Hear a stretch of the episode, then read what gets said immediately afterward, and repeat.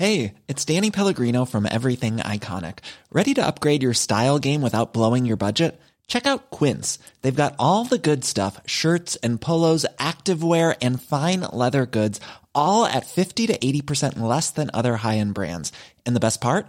They're all about safe, ethical, and responsible manufacturing. Get that luxury vibe without the luxury price tag. Hit up quince.com slash upgrade for free shipping and 365 day returns on your next order. That's quince.com slash upgrade.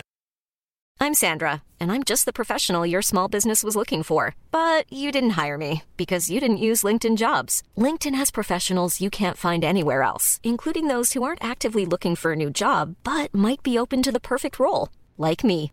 In a given month, over 70% of LinkedIn users don't visit other leading job sites. So if you're not looking on LinkedIn, you'll miss out on great candidates like Sandra. Start hiring professionals like a professional. Post your free job on linkedin.com/people today. Welcome to this week's episode of The Nero Show. In today's episode, BMC have released their new Team Machine R01. What do we think? Keegan Swenson gets beaten by a 40 year old, but the US pro gravel scene is legitimised. Let's talk about the Gravel World Champs. The death of the training wheel. Are we missing out on something by always running race wheels? And who do you call when you have a mechanical to avoid a divorce? All right, let's get into it. New BMC got launched. Mm. The Team Machine R. Firstly, why the hell did they call it the Team Machine? Could someone please explain? It is an aero bike. Their aero bikes are the time machines.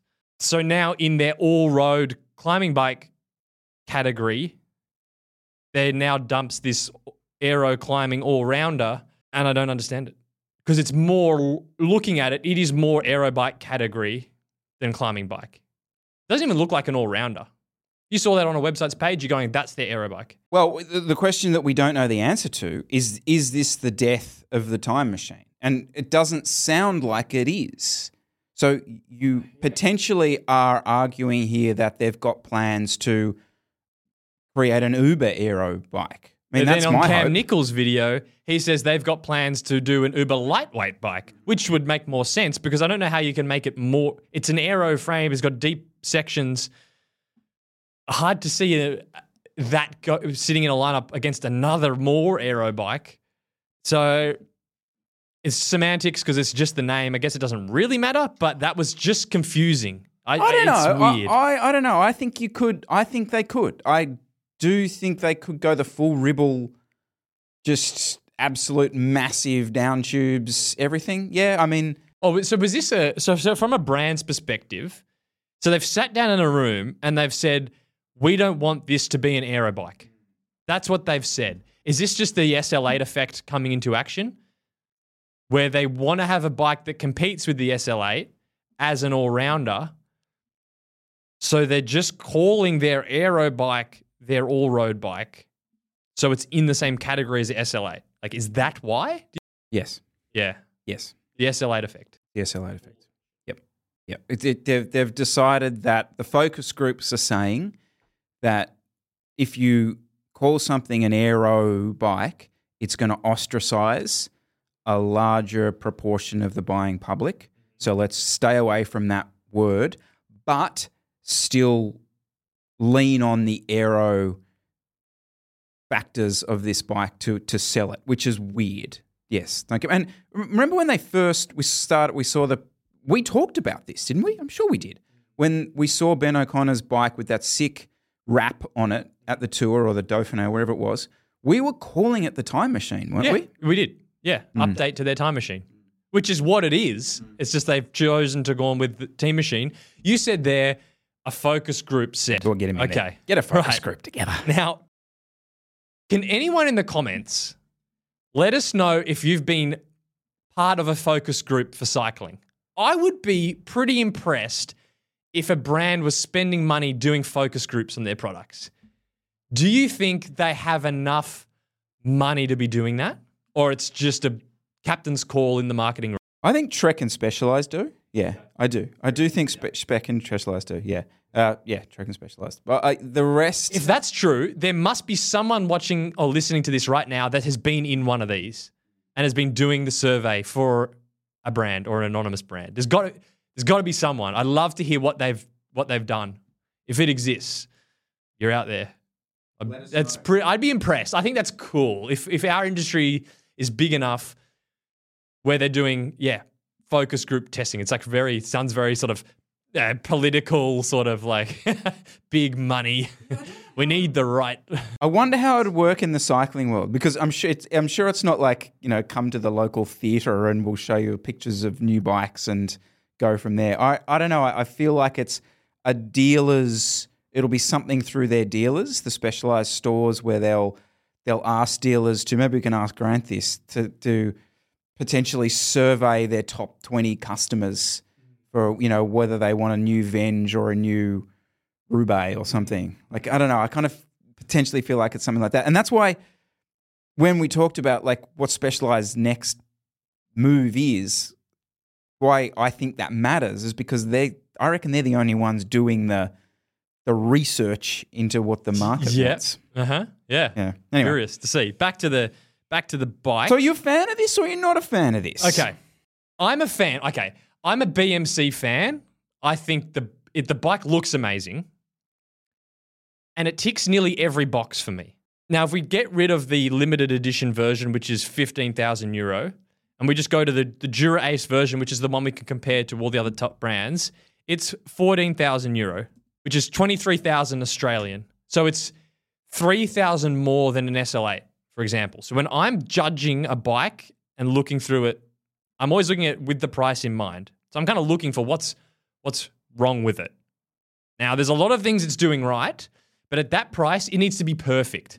And there's one thing it's done wrong, in my opinion, and that's the tire width, The Tire clearance. the tire clearance, right? Cam Nicholls' video, the BMC guy said it was max 28. Mm. According to the Escape Collective article reviewing it, it's max 30. But we can say somewhere between max 28 and 30.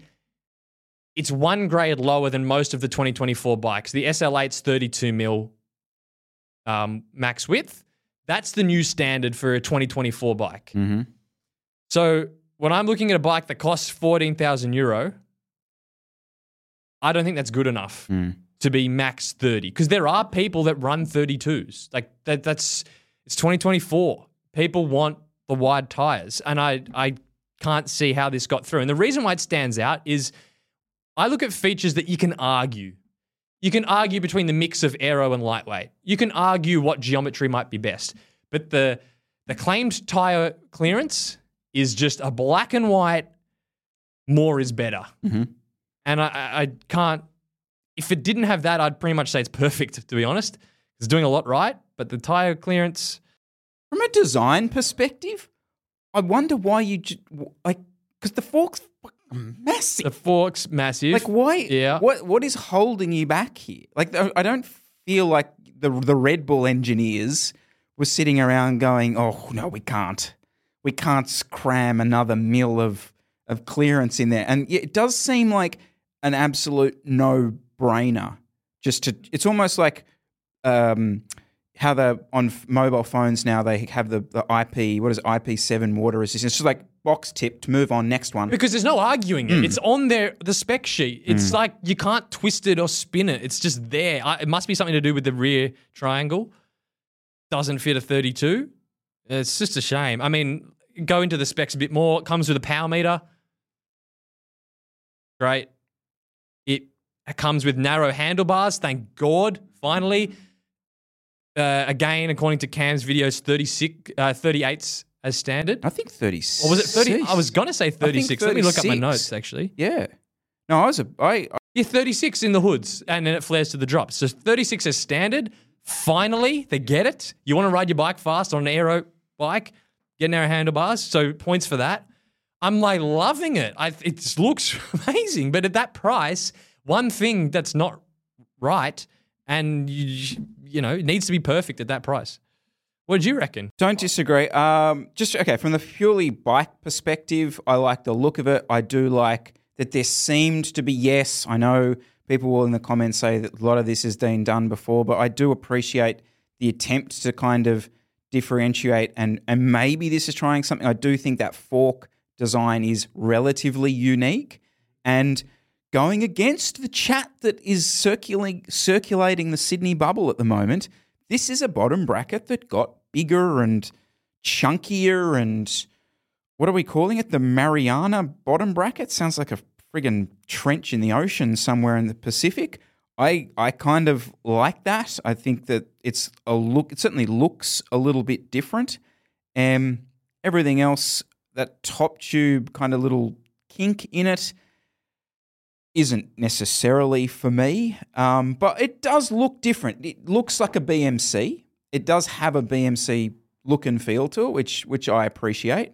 Um, The top tube kink looks like the Bianchi kink. the Specialissima one, Yeah. Yes. They mm-hmm. all are kinking. Mm. That the modern day kink. yes. So that's an interesting feature. Let me look that up actually. Specialissima. Yeah, it's kinky. So I don't know why it's um the, the way they've done the paint, They love that stuff. it makes it mm. more it looks kinkier mm. with the angle. I don't know why you would accentuate an already odd looking feature. Um, but I do love how they paint the cockpit the same as the into the head tube. It's like, oh, it looks so good.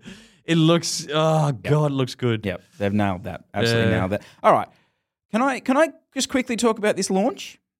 All right, so we we do give a little bit of shit about brands for the way they launch their products and well ignore who I think they should be using to promote their products and get the name out there. I think they've I think BMC have nailed this. Mm-hmm. Okay, from from a lots of different angles. And some of them are cynical, but that's fine. That's promotion. It should be should be about that sort of stuff. So the first one is yes, I yes, we've we've gone and got some YouTubers over there. Thank God. Well done. I mean, obviously I'm biased in that regard. We've been calling about this for a while, but just go get an old-fashioned YouTuber over there, do a first look at it, nice and easy, and gets gets pushes that. It's nice, soft. What do they call it? Like a soft launch. It's not like a stupid, overproduced video that comes out. It's just like here are the bikes, here are the options, and Cam's your perfect guy to do that because he just steps you steps you through the process. Happy days. I like that. Well done. Go get your go get a couple of former pros involved. So they had Cancellara in there. Nice. Has a nice following. Very good. Get a few Girona bubble people in there. Get that sort of stuff all pressed out into their little world. Happy days. Very, very good. Beyond who actually did it, I reckon they've also they're just just leaning enough into the Red Bull thing as well. There's there's no there's not any- necessarily any detail. They all do this, right? Yeah, who was it that had McLaren? Someone was someone was They're specialized with McLaren. there They you had go, the uh, Venge, specialized yeah. McLaren, whatever. But just just sort of soft mention Red Bull because it's the it's the F1 brand at the moment. Verstappen's face just kind of Yeah, pops into the yeah. promo for three seconds. Just- Max yeah, had a look at the shapes and he gave it a big tick, you know. But just enough of that because they know that Red Bull's got the froth at the moment. You know, we're talking about them every every second week. So throw that in as well. Couple of new little features in there. The big fork. I reckon they nailed it. I haven't seen any of the quote unquote Elizabeth loves when I use this term, but the legacy media stuff on it. And I don't think it needed it. I, I actually really rate the way this was launched. And I'll be really interested to see how this sort of does from here on in. And it didn't it didn't rely on a pro team thing. And I think maybe that's what forced BMC to do this because they're not going to have a pro team next year. And they're tr- this is the thing though because they're trying to sell, I'm aren't they? stressed for them. Yeah, they're trying to sell Oh, pure performance with without anyone winning or even competing at an elite level. This is you're going to have to press other buttons, aren't you? No offense to Tudor Pro Cycling, but I don't see much of them. Now, I'm not from Switzerland, obviously, or anywhere in Europe, but I don't know. I don't know. Not in the World Tour next year. That's, you know, and they're putting a lot of resources into. They got Cancellara, so they got the ambassador, then they got the team. The team doesn't get that many eyeballs. It just doesn't. It's just not. I never really see much of them. So that's a tough year for them. That's If you're selling performance, it's a it's a slog, isn't it? Because they're not selling vibe, you know. Oh, No, they're Not selling Vi- no, no, so not they're selling performance here. But they're selling froth. Like BMC as a brand still has a Pinarello esque. engineering It's- expertise. Mm, yes, but with that, clinging on to that. you need. I think you do need the images on the front doing their thing, don't you? I mean, that's a that's a lot of that's a lot of legacy like heritage to to some like you. If you're still relying on poster of Cadel winning the 2020 what was it 2012 tour, you know, you're starting to sort of stretch it. I it'd be interesting to see it because yeah, not in the world tour. That's brutal. That's really hard.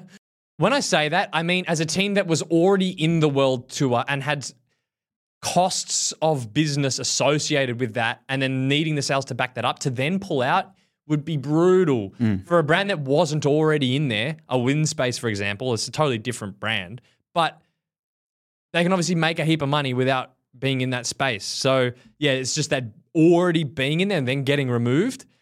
That's what I mean by not in the world tour. It's not to say that brands aren't successful without being in the world tour. We've seen that with a heap of brands. It's just other way around's hard. Well, that was kind of the thing we were talking about the other week with the potential merger. Like, that would have been, I reckon, a disaster for Cervélo because that's what they're hanging everything on mm-hmm. right now. And the rumors are, I don't know if they're rumors or it's just now fact, but Pon, the owners of Cervélo, are the ones who have come in and are stumping up that next 12 months of, of funding for the formerly Jumbo Visma, I don't know what they're called now next year, to get them through another year and avoided the merger, which would have put the merged team onto Specialized. Yeah. Yeah. Which would have cost them way more in the long run. Yeah. You well, you would have thought not being in the world tour. So yeah. I was just going to say, so BMC selling performance or that kind of thing. I just did want to mention this because uh, I got some feedback from owners and people involved in that Standard brand when I was calling them an Oh, the influencer, Standard. the The Standard. influencer brand. Yeah. All right. And it was kind of, how do I put this? Like, it was sort of neg- like implying that what I said was negative about Standard. Let me say something. All right. So if if your brand, if your your bike brand is selling vibe and selling aesthetics and selling good looks, and you will look, what is that? That is vibe. It's cool. If you're selling a cool factor, that's your go, and you get people who what people think are the coolest people, the influencers, to ride your bike. That's a good thing. You've succeeded to get the cool people to ride your bike. Therefore, By definition. by definition, you have succeeded. And so, me saying that it's an influencer's brand, like uh, anyone at Standard is not going to sit in front of me and say, "No, no, no, we're actually we, we really back our um, R and D wind tunnel testing versus the finest." Established, co-" no, no one at Standard is going to say that to me. They're going to say, "Hey, look, our stuff looks shit hot. You want one?" I'm like, "Hell yeah, that looks cool." you also want a entirely phased out material. Yeah, no like- one like no one performance uses alloy anymore. I don't understand why you'd even bother trying to make that point. Just own it Just own it, exactly. because it looks cool. It looks cool. Get over it. All right. Your brand is an influencer brand, and there's nothing wrong with that. In fact, Well, if you want to compete in performance, go and show us your frame beating a SL8 in a wind tunnel. Good luck. well, yeah. I mean, and two things can be true at the same time. Like, if I say, if I said that. Uh, when I said Factor was an influencer brand, that probably is a bit of a criticism on them. Like, if you think about it, because you go onto their website or anything they're trying to push, it's like race proven performance. You know, they're really trying to sell the performance aspect. Like, and for me then to say, oh yeah, whatever, it's an influencer brand, is cheating on it. Yeah. Okay. Yeah. Whereas, like, when you go, anyway, I've said it. Yes, you know what I mean. I know what you mean. Yeah. Yeah, I'm with you. Cool, cool. I'm with you. While we're on bikes and a little bit of YouTube, um, your favorite and my favorite bike reviewer of 2023, Patrick Lino, is back. Yeah. Paddy is on a giant Propel. Ooh. He has stepped off uh, some of the Chinese carbons and he's on a Propel. The bike the Nero show thought was fast. Thought was fast. That's right. Uh, have a, have you any thoughts on maybe what Patrick's I have no idea what the video is. Haven't watched it. Patrick's a fan. Patrick's Patrick Yes. likes it. Yeah, no, he's, Yep. he's a big fan. Big big fan of the rear triangle. Going to Patrick. Um, Okay. but no, in was kind of interesting watching because he's he's made a bit of a thing out of reviewing a lot of the different Chinese brands, and he he kind of addresses it and he just says basically the shit's shit's all over it.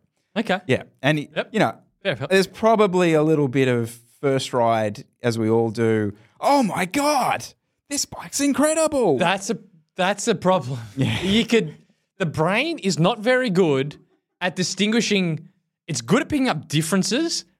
Distinguishing good from bad is quite difficult. I have a feeling if you got any random road cyclist, put them on an objectively worse bike and sent them for a ride, they'd probably tell you it's amazing because it just feels different. You don't really know what's good and bad unless you've tested it up a climb or something like that. So uh, the first ride review is always a bit first ride impression. Impression. Impression. Oh, just an impression. Impression. Okay. Yeah. So we're, we're, waiting for the, the full Like you'd, review. you'd think, I mean, if, if Giant can't make a propel that's better than a Yoeleo, it's not, there's something wrong with the universe. So it's not exactly surprising. Oh, but I like his sort of. I like he just gets in, rips in, rides around town, and tells us what he thinks. So, but he's he's put another call out. He's like, uh, anyone else? Let us know any other premium bikes you'd like me to get to review. So clearly, Paddy's got a connection. Yeah, get him. Can we get him on a Get Bianchi? him on an Ultra. The Ultra or the spe- Specialissima, Yep. please, because there's lacking. Please, someone get in contact with Patrick Lino and send him one of those bikes. We're always talking about fast bikes, but we were at a crit on Sunday. There was a guy in A grade on Schwalbe Durano Plus tires. They are honestly got to be top three slowest tires in existence. They they're not even they're, you've got commuter tires. Then you've got beyond commuter, which is like you're never ever going to take these off, and you're never going to flat. Um, so and the, the, the- so the justification was it was a good old school justification. Oh, you spoke to Sid, I used to do. Yeah, ask him, well, what, Yeah. like, why? Why did you even bother showing up? It's so slow. Um, he said, "Oh, but I feel really fast when I put my race wheels on." What are we doing? And I said, "Oh, we're not, you know we're not good enough for you. Does this not count?" Um, but back in the day, you'd run your training wheels. The, the, the day of that's done. The day is gone. The day uh, we've just, we've talked about a little bit about this in the past, but that's that's a disc brake thing.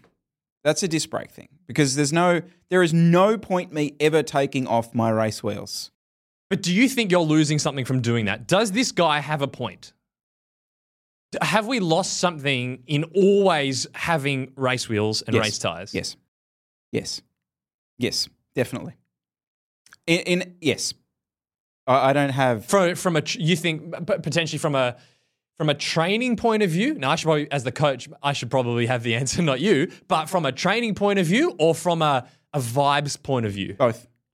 Both, definitely. Yeah. I mean, the it's there's the vibe, there's nothing like just putting the race wheels on day of the race. You just you just gain 10 watts, 100%, absolutely. And you're more inclined to ride in n- not necessarily wet weather and stuff like that, but there's take take more difficult routes, whatever it might be. If you're just on the bog standard bash along wheels, definitely. I, I I do think there's and there's probably also that little thing of, you know, the rides that we do are set routes most of the time. You know, that's it's a three hour this way, it's two hours that way, it's four hours that way.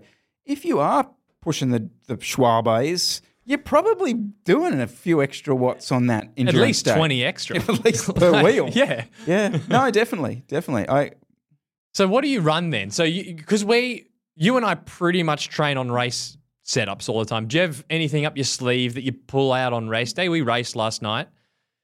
Anything up the sleeve to make it feel special, or is the is it gone? It's just I train with a skin suit now, Jesse. That's how far I have come. And it's not that it was not that long ago.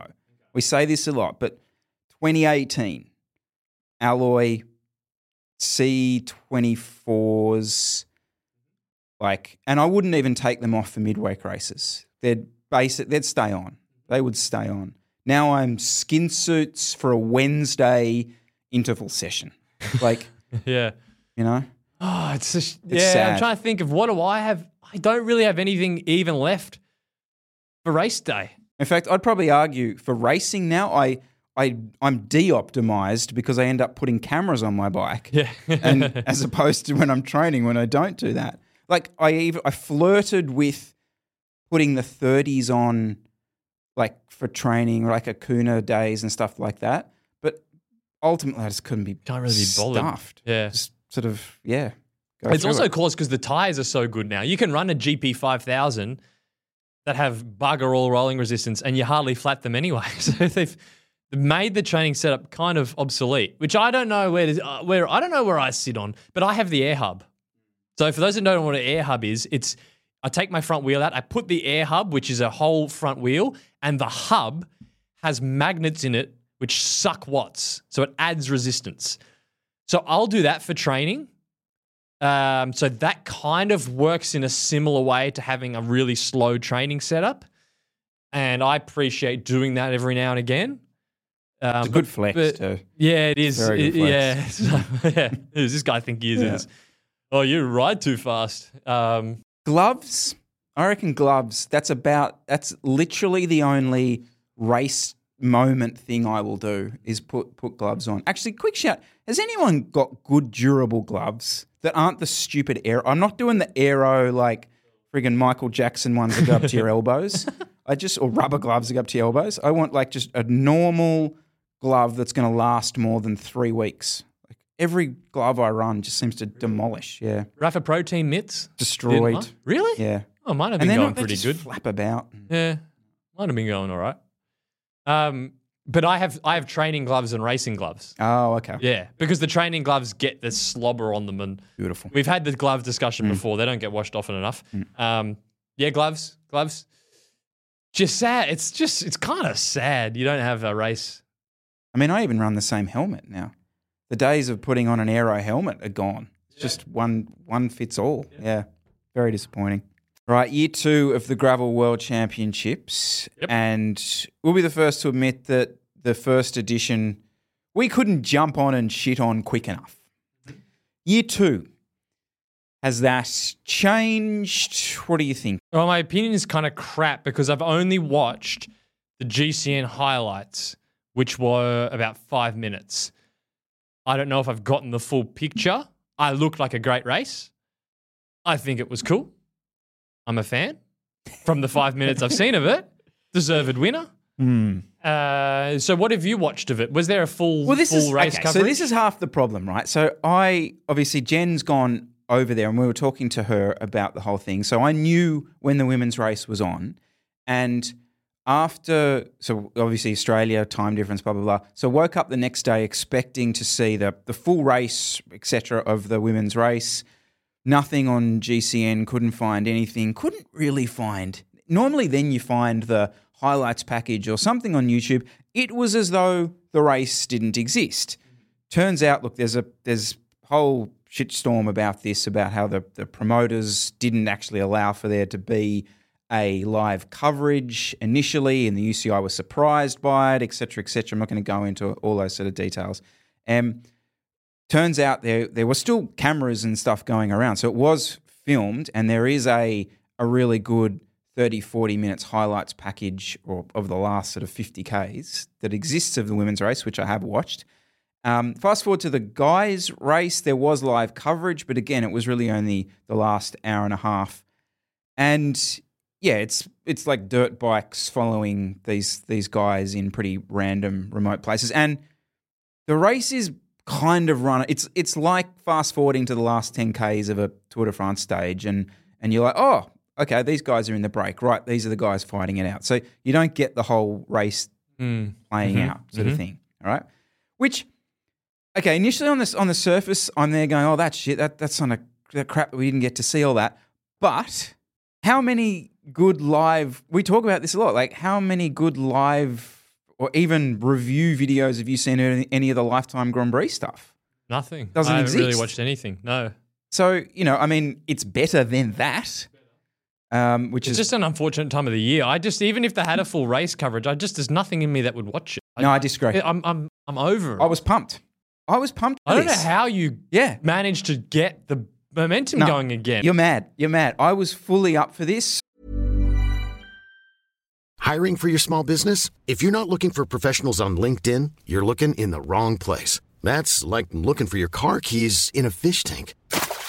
LinkedIn helps you hire professionals you can't find anywhere else, even those who aren't actively searching for a new job but might be open to the perfect role. In a given month, over 70% of LinkedIn users don't even visit other leading job sites. So start looking in the right place. With LinkedIn, you can hire professionals like a professional. Post your free job on linkedin.com/people slash people today.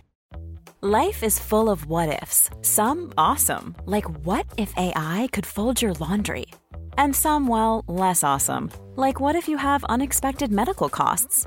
United Healthcare can help get you covered with Health Protector Guard fixed indemnity insurance plans. They supplement your primary plan to help you manage out of pocket costs. No deductibles, no enrollment periods, and especially no more what ifs. Visit uh1.com to find the Health Protector Guard plan for you. I was buying into all the storylines. So I was like like our chat to to Dylan. I was this. The big thing for me was was this going to legitimize legitimize the US gravel scene? Okay, we got these pro semi pro guys over there. They're all meant to be bossing these amazing events. We've got the old washed up has been pros as well.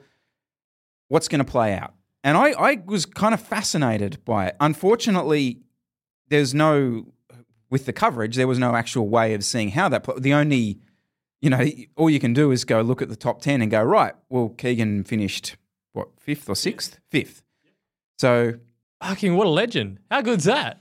Th- that's totally ticked the box in terms of the criteria of trying to legitimize the US gravel scene. A fifth at Worlds, tick 100%. And if he's out sprinted, because he finished with Valverde, they were mm-hmm. together. Mm. If he had managed to put together a bit more of a sprint, he's then fourth. Ba- I mean, that's a about as good as you you're gonna get, really. Like that's amazing. yeah i don't know i i, I, I You- was- did you want him to win? well right away, solo. Okay, so yes, you're right. Like if he's on the podium, this conversation is very different for me. Um, and again, it's hard to know how like everyone else played out.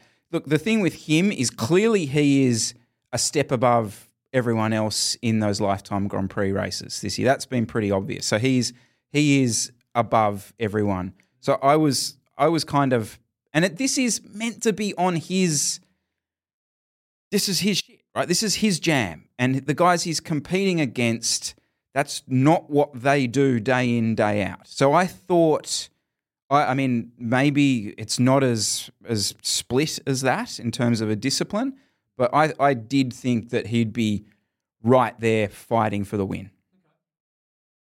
And I think also for me, I mean, that's a lot of pressure on one guy. Uh, the, the the rest of the the lifetime Grand Prix athletes didn't really factor either. No, but did you see them roll off the start? Yeah. Just, the mm-hmm. field was huge. Mm. Basically going into a glorified cyclocross circuit, it looked like. For an individual with no really any teammates, just to even be in the guys making the top one, two, or three groups in that, that's so, yeah, so difficult against, as well, against guys that are used to fighting for position. That's what roadies do all year. So, in terms of positioning, the roadies have a massive advantage over the gravel guys in terms of just the bar to bar positioning side of things. Technical side, obviously, different story. But I don't know. I, I, I, I, he blew me away. That was, I didn't even think, I didn't think he'd, not that I didn't think, I didn't really honestly analyze it too much beforehand, but I had no assumption he was going to be in the top five or top 10. I thought he'd float around, you know, mid pack. Okay, fair enough. Against World Tour pros. The fact that he got fifth, I, I'm huge, huge result. I don't know. I didn't have a horse in the race as such, but I was still left Nah, maybe it has. I, I don't know. It hasn't kind of just written it down. And and think the other thing playing in the back of my mind is the women's results. So the women's results. Okay, so um, Lauren Stevens came sixth. She's American, but she's kind of a, a hybrid because she is a a world tour pro, but she does ride a little bit of the the um, Grand Prix stuff.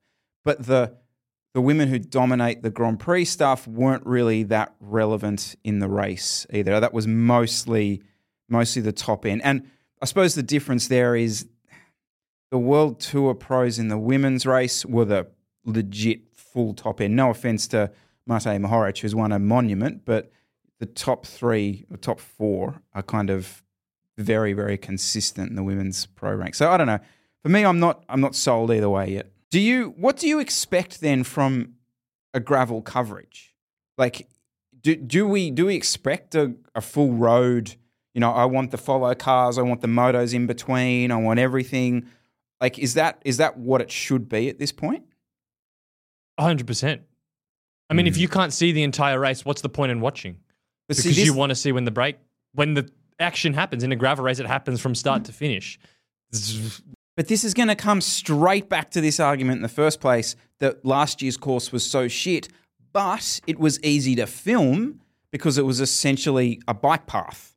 And it was kind of, it was easy for there to be coverage. And it was. It was a glorified cyclocross race, which was easy to film. Like, yeah. I think racing first, course first. You need to have a, if you're doing a gravel world, it needs to be a proper gravel. It needs to be gravel, not footpath. Uh, so, and ideally some sort of hills you'd you'd want to see. Um, so, ra- course first, how they actually technically film that. I mean, So my, my take is we I agree, but we don't necessarily need live. I think that if we got a really good a really good two hours of break formation, the whole thing well packaged, that would that would suffice if there if that meant a really good course. That's that'll be my my take is it filming it live? Is it is that a tech logistical or technological challenge? Is it? I would imagine, especially if if you start, you know, look at some of the races, especially like in the, the US and stuff that are going into like back ass and nowhere mountains. Yeah, I mean, So you'd rather that have is- the camera there, even if there's no wireless coverage, and then you upload. Yeah, yeah, yeah. I think that's a higher priority. Having a coverage, put it back, put, upload it the next day. Who cares? We want to. We want to see. yeah, it would have been good if you actually watched more than five minutes before we talked about this. But anyway, But again, I don't really care about gravel. It's still I. I would even if they had the entire race with amazing coverage, I'm not going to watch it. I, I. If it was at the start of the year when I had nothing else really to watch and it was the start of the road season, I'd be interested. Uh, but it is October, and I'm already washed up from the season as it is, and then it's a really long gravel race. Yeah, probably not going to watch like I would stay up to watch the Tour of Flanders or Paris Roubaix. Mm. but then if you put it in around there, you're not going to get any of those guys doing it. I mean, this is like Mohoric isn't going to race this in April. You don't. I th- wouldn't. It, it'd be good training, don't you reckon? It'd be good to slip it in in the classic season. Classics, long distance races, short punches, technical ability, similar demands. I reckon it could. You could. You could put it in. Could work. I don't know. I just feel like the risk of the risk of crashing. Maybe maybe it's not as high given the bunches are, are smaller and okay, your your chances of coming down are, are higher, but the chances of an injury are potentially less. Yeah, I don't know. I like. I always feel like the end of year is is that's when your world championships or events are on. Um, I don't know. Can I, but can we just quickly mention Alejandro? Can we? He's got to come back. Surely 2024, someone's going to sign him. He's got to get a contract, that boy. If he's getting around, come on. Like, If Cav gets a contract, if Cav's getting a contract, he's clearly still angling for one. I reckon. There's the, if someone properly came up to him and said, Alejandro, come on, pin it on one more time, he'd have to agree. Surely. Like, he's got nothing else to do. 'cause Some of his DSing this year has been pretty terrible. So, I don't know. Get him in there. Get him in a get him on back on a bike. Uh, kit's back in stock, by the way. Skin suits are back in stock if you want to grab one. There's also a black version of the skin suit. People wanted to ride the skin suit, but didn't necessarily want to. If they're racing, sometimes you need plain kit, or do they just prefer plain design? So I did a run of um, pretty much plain black ones. It's the exact same. It's just uh, plain black with a couple of Nero logos. Jerseys are back in stock, and um, thanks to people that bought them, I've asked people to leave reviews. So if you want to get feedback on what they're like, what people think, some sizing things, go on the website, check out the reviews, and you can hear what some people that already bought them think of it. So have a have a look. Links down below. Some news in the tech world this week. Um, basically, Apple are now not going to be supporting the original um, Apple Watch. So any new software developments, etc., etc., won't be pushed out to that original Apple Watch. And there's a phrase in the tech world. I think it's basically planned obsoletism or something like that. That you know everything has a lifespan, and beyond that, everything has a lifespan that will not be supported anymore by by the brand. We're probably not at that stage yet in the cycling world, but it's gonna come. Going to start a conspiracy right well, here. it's got to come, right? Because th- there's no way that all the tech that we're using right now will look the same in 10 years, will look the same in 15 years, and there'll be certainly components, like elements to this stuff that will be obsolete. You'll, you'll have it, it'll be in everyday usage now, and in 10 years it won't be used at all. Any thoughts, any Thoughts? ideas where we could be I don't know. It's an interesting conspiracy thing to go down because there's just inadvertent obsolescence. Like I have an eight-speed bike and I can struggling to find a chain. I don't wouldn't say that's planned. That's just unfortunate. You've got a really odd product, and even things like I've got a Garmin 500 from 15 years ago. I don't know if Garmin are going to keep investing money in updating that. I technically is not in the the evil planned side of obsolescence, probably just a natural life cycle. Is there anything which I think is Well, there's one that came to my mind straight away. The, the first one that I think like is the SRAM battery. So the, the way I see this, well, it, there's got to be a point at some point in the development of that of that um, component or that group set. Sorry, that that battery becomes a design issue for whatever they want to produce produce going forward. So uh, whether it be they want to re- reduce the weight, so they might have to reduce the the size of the battery, or maybe they reduce the um, the reliance on two batteries, or whatever that might be. So whatever the, the battery is that you have at the moment, which is pretty much I think backwards compatible to the original um, SRAM ETAP, will ultimately end up being obsolete.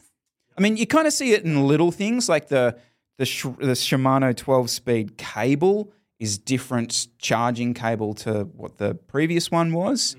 Um, but I think that SRAM battery is is an obvious one to, to happen. the one that comes to mind for me is the the chains. So as you get more gears in the back, the chains have to get thinner because it has to fit in the space you've got between the cassette and the frame. So in theory, the chains don't last as long because there's less material there. So there's there's things like that. But I I think the bike industry as a whole, call me na- naive, but are pretty sustainably sustainability conscious. Um, so I, I would actually say with most of, I'm thinking just through my setup with my bike. I don't go through that much stuff actually. You've got I've got I'm on a waxed based lubricant, so the chains last longer, the cassettes last longer. With electronic shifting, I'm not going through cables. I'm not going through outer cables.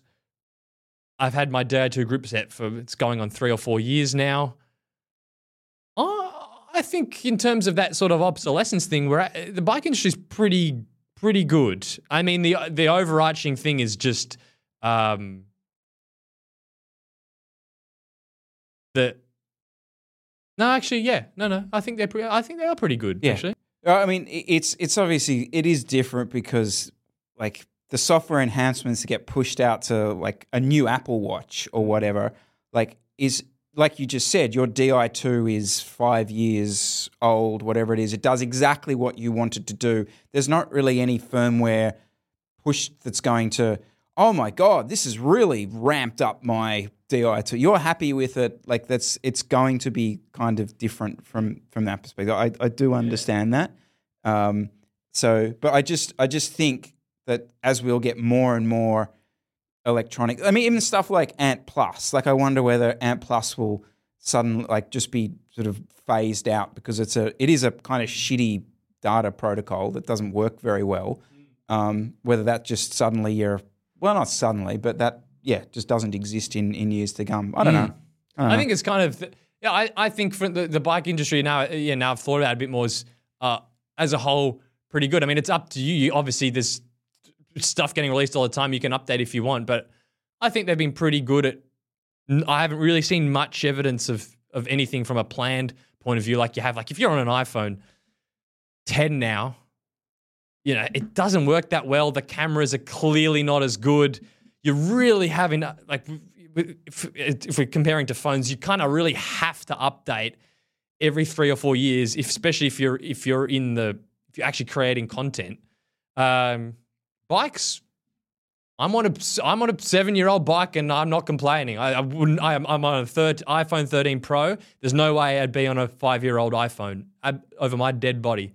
So that's cool. I rate that. I don't know if this is the reverse of that, but the trend to smaller chain rings. Yep. Hmm. Okay. So, how do I? What my point do I want to make here? I'll just I'll just talk and see where it goes. Um, it wasn't that long ago where it's kind of sh- it would have been kind of shameful to ride on anything but a standard chainring.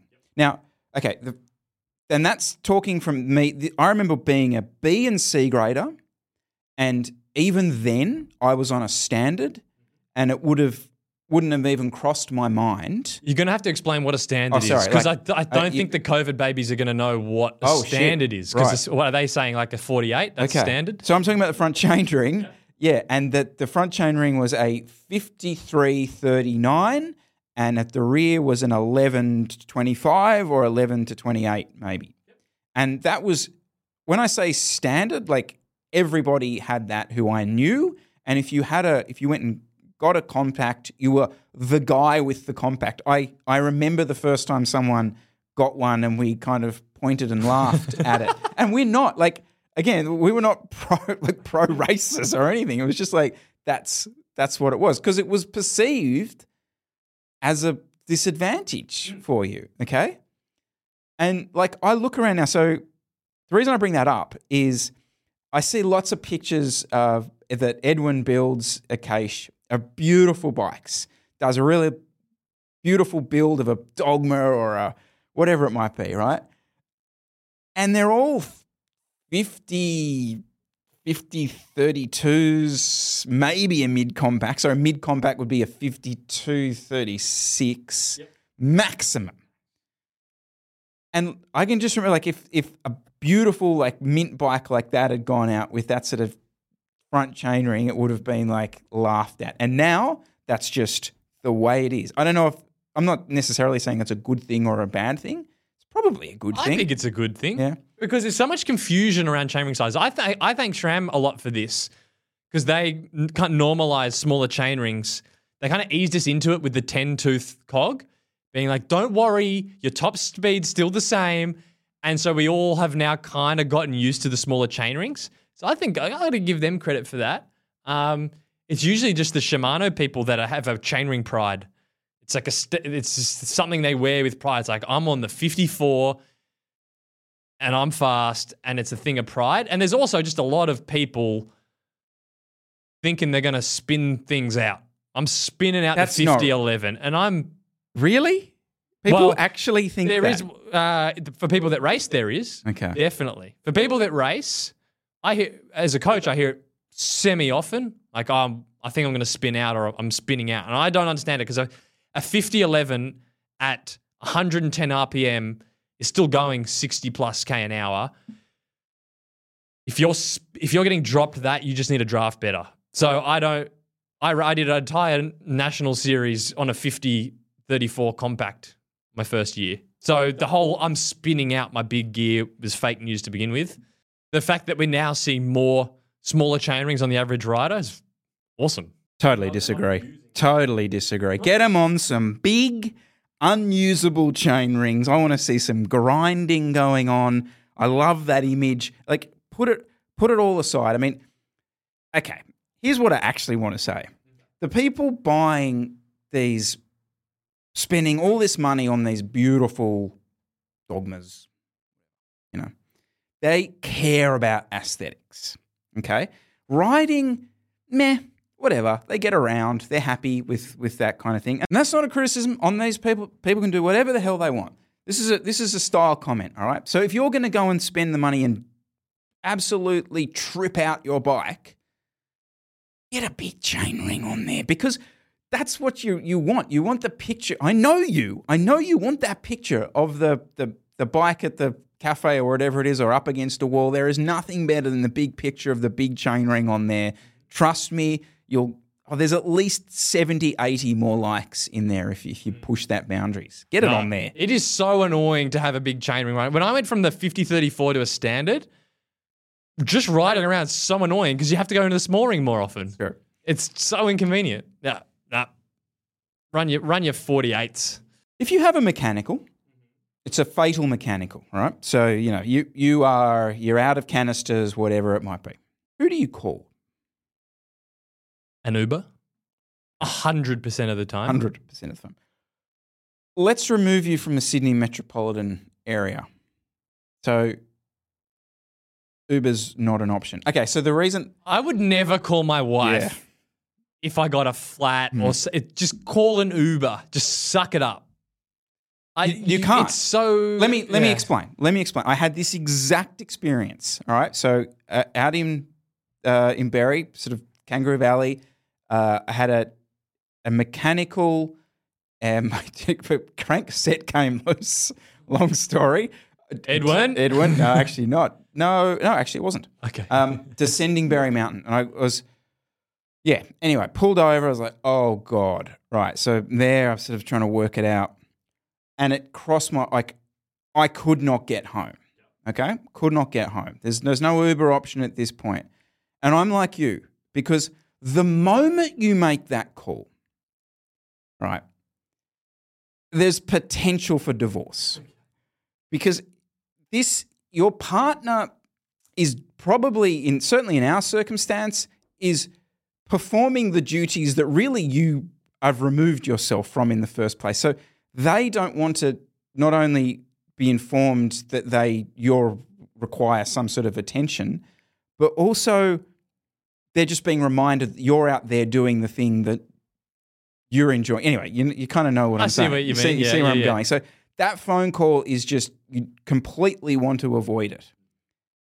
And I don't think there's a circumstance where you really want to make that call because the, the moment she picks the phone up, it's just what? Like there's no there's no yeah. Anyway, What's your other option? well, my my I mean- option my option on that particular occasion was literally roll down the hill, roll as far as I could, and walked, walk sort of skipped into Berry Mountain Cycles. Shout, thank you, and they re-established or reconnected my. Um, luckily, it was open. Re re put the crank on, and I was able to ride home. And I got home, and I didn't say anything. Nothing. No, because that's the other thing. No, it doesn't want to be any sort of information of what happened. Just move on. Mm-hmm. Yeah. I also have a little short fuse sometimes. So if I get a mechanical and I'm in Sydney, I just want to call the Uber, get the thing in there. Don't worry about the money. Just get home. I don't want to stand there. Honey, I've got a mechanical. Can you come? She has to pack up. She has to get in the car. She has to drive all the way out. It could be 30, 40 minutes before the before she's there. And then so it's not just it's so it's an hour plus out of her day. I just I just cop it straight away. Um, cost of doing business. I will say this did cross my mind uh, when I was thinking about it afterwards because it wasn't relative in that particular circumstance. I would call you. I, now I would call an Uber, but if it was a situation Yeah, I think I would. Where where the Uber wasn't a, a potential option, even if it was just to get to your house or something. Like, yeah, that would be my Come on, option. buddy. Let's go. Just, up, up. we just don't even. We don't, it doesn't need to be said. Just what's fuck- doesn't matter. Get in, right? Move on. Get dump me off. Good. We'll talk about it later. Fine. Um, yeah, that would be it. Because yeah, no circumstances where that's particularly going to happen. Another random one for you. Mm-hmm. Hydra packs to a crit. Yes or no? Because you know who you are, and you were seen with a Hydra pack. I so here's here's what I'm thinking. It's the new vibe trend of 2023, 2024. So you know how when it was it was bar bags. Yeah, yeah. So you'd turn Yeah, up yeah. to a crit with your bar bag on. Now there was some practical purposes behind that, because especially like we had cameras and stuff. So you'd put, you know, hand the cameras out in the bar bag. So, but you know, let's be honest, It was more of a fashion. It was a fashion It was thing. a vibe call. it was a vibe decision. I think it's moved to the Hydra Pack. So, and I noticed that said Hydra Pack rider didn't ride any bottles, just rode out with his hydro. Then after the race, Hydra Pack back on, refueling, home. I think it's the new vibe call. It's a look though, Oh, because it's carried over from gravel. I hate to say it, but there is a cool look to the hydration pack. That I mean, it looks. I would I would prefer to see someone having a hydration pack than Aero socks. It, I think it looks. It looks kind of The cool ultimate flex would be Yeah. the Hydra Pack in the crit. Mm. Oh, So I yeah. would like to see that going forward. It also looks pro. No one knows what you're doing. It's like, are you off for th- four hours of extras? Like, no one's really quite sure what the purpose is. So you've also playing that card. Yeah. It's, it's a mysterious. Oh, is he just come from a Yeah. From a four hour loop or something? You never really know. Actually, that reminds me. Sorry, just to go back to this again, but I saw one standard last night.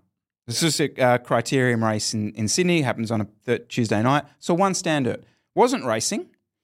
The guy was arriving to watch the race beforehand. He had the t-shirt on. He had the cargo bibs. He had kind of like um, uh, the laced shoes. Pure vibe. Looked super cool, right?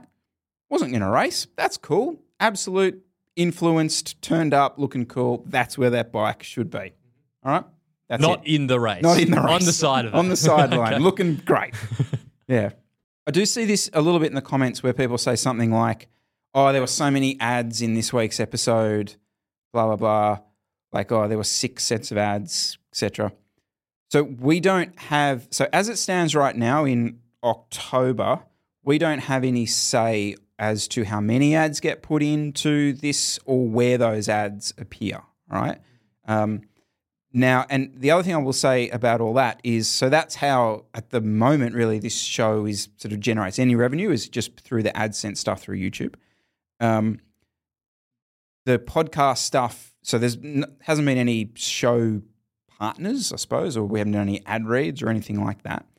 Now, in November, YouTube's going to change that and allow you to select where the ads go. So theoretically, we could like stop talking about a topic, and then that's where the ad break goes in, etc. So that's kind of useful. And you can also, from what I understand, choose how many ads go in. So that kind of again affects the revenue side of it. So what I'm potentially tempted to play with in November and December is how many ads go down, and one option of reducing the ads on YouTube for a period um, and doing one or two of those ad read things to to bring in revenue. Because ultimately, if we drop the if we drop the number of ads on a YouTube video, it's going to bring less revenue from that perspective. And if the ads annoy you that much, just get YouTube Premium.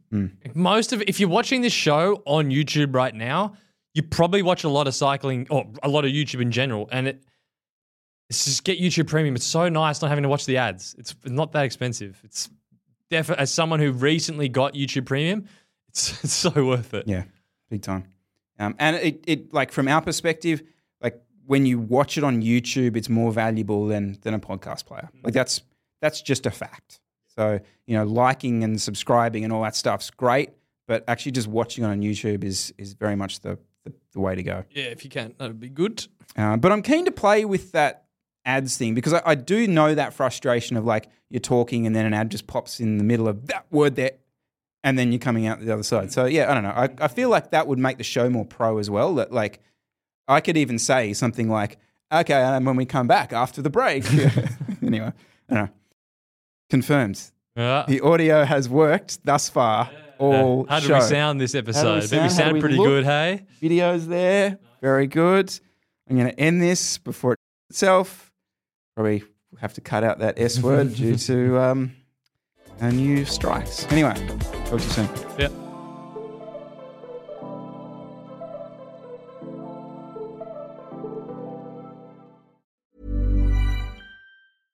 Hey, it's Paige DeSorbo from Giggly Squad.